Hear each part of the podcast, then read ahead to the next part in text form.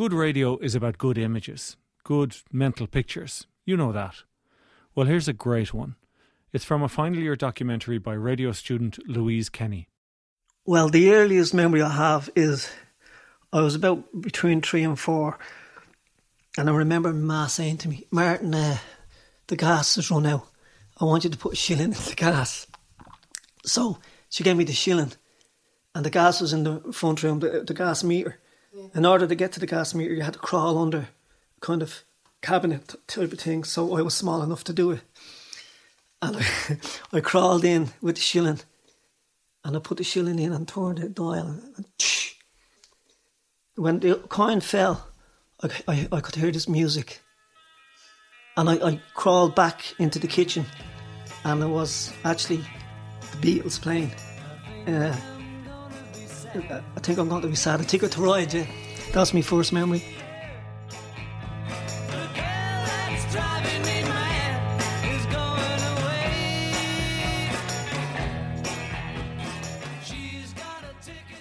That's from Louise Kenny's final year radio documentary. She's just graduated from IADT Laoghaire. Her documentary features the memories of one Dublin family, the Hansards. You can hear the whole programme on the Doc on One site, but I've assembled various extracts to fit the curious ear slot. Louise Kenny called her programme Rare Old Times. We went down collecting for Halloween in O'Connell Street, and I remember there was an American priest and he gave us all half crowns, to call at the time. It was old money. And half crown in them days would have been really an awful lot of money. A child would have never had a half crown. And he gave us four or five of us a half crown each. And I remember the first thing I done when we got back to Garnshire was bought loads of lemonade and, and cake. And I bought some for two sisters, Lily and Martha. And when I went home then, my father wanted to know where I got the money they thought I stole it. So they took the money off me, what I had left, and they put it into um, the church poor box. I remember uh, going into town with me mum, and it was coming up to Christmas, and she used to go to this shop. It was a furniture shop, and they used to buy furniture by the week, pay by the week, and whatever. It was the only way they could afford it at the time. And uh, going in the door, in the windows, there was this big pram, a child's pram, but it was like a real pram, like it was leather. I can even see it as I'm sitting here. It was green leather hood and cream leather inside, and these big, huge four wheels, and it bounced. And I just kept saying, "Oh, imagine having that! Imagine getting that for Christmas." But I didn't ask for it. I just was. My face was glued against the window, looking at it. And the Christmas morning, I woke up, and there was the pram and the doll red hair and blue eyes and a green dress with a pink flare. It was like, say, for a very rich child, it wasn't like the norm present to get. That's what my earliest memory is waking up the Christmas morning and seeing that, and a lot, it's always with me. The run up to Christmas was always a big thing.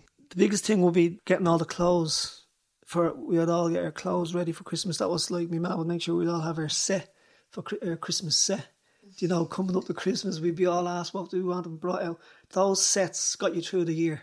It was a big event in the house. Yeah. Christmas was like major. There was always a sing song, always. My dad's favourite song, well, his party piece was, Don't laugh at me, cause I'm a fool.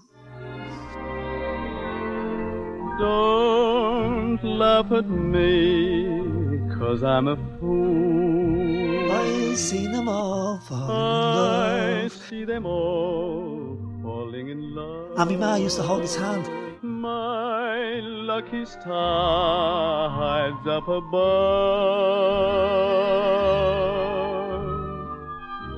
Someday maybe my star will smile on me. Don't laugh at me. I have a very, very vivid memory of my mother peeling potatoes. All, I've ever seen her doing is peeling potatoes. There seemed to be no end to the potatoes she had to peel. Our priority was have a nice, clean home, dinner ready. Like if people were on school or work or whatever, and she never didn't have dinner ready. Without reading any books or anything, she seemed to have a wealth of knowledge. and could almost relate to anything. She inspired me very much all throughout my life. I describe my father as a, a very intelligent man. He was never easy fooled, but, but sometimes he was a tough man. but he had a, a, a, great sense of humour, and there was two sides of him. He, he often told me he had to be strict because so many of us, but he had another side that his exterior was tough and hard, and another side of him was very soft. He was fun, me dad, because I remember once when it was my birthday, it must have been my birthday, because he came in and he'd get down on his hands and knees and we'd have rides on his back and all that. So he had all that, that was all happening as well. He was kind of a strong person. You were always sure that everything was going to be all right, you know. This was really something strange to happen one day. I was up visiting my mother with my own children, and of course, we my father be sitting. He was a retired man, sitting in the sitting room, and um, we'd peep in and say, "How you? How you da?" and go straight into my mother. She was to be, she was the queen bee, straight in, and she called me, and she said to me, Melda, she said, "I'm not being bad," she said, but all he sees is babies, and he's going and say hello to him and running to me, and he, he could be a bit lonely some days. She would try and talk to him. And up to that, I'd never realised I was visiting my mother and father, but I never considered him in the visit. I always said hello to him. Yeah.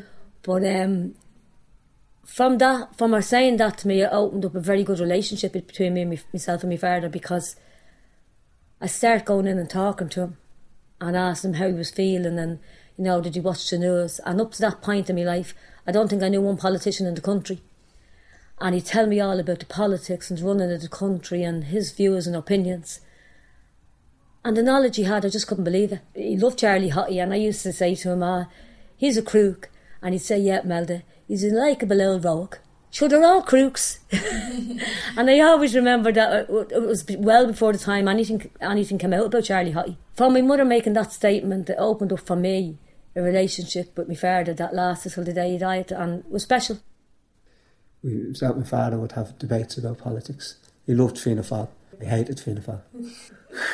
what would he think of him now, do you think? Ah, he torn in his grave, I say. Torn in his grave. It's just as well things didn't come out. Because that's what he believed in all his life. He believed in the Catholic Church and uh, Fianna Fáil. You know, the Catholic Church, you couldn't say a word about him. Fianna Fáil would have been seen as the party for working people. But uh, the way they turned out, you wouldn't have been able to accept it, that way. And the way the church turned out, I wouldn't say you'd been able to accept it. When Katie got married, I think there was a big change in the house from that there was a change because she was there and my my mother missed her an awful lot because she was very close to my mother. Paul, Lily, Melda, and then there was just me, Angela, and Martin. It was just it wasn't the same. It was mixed emotions. It was sometimes sad when someone got married because you'd know well they've a different life now. It was sad at the time, but then they'd come back, and a year later or sooner, the baby be back with them.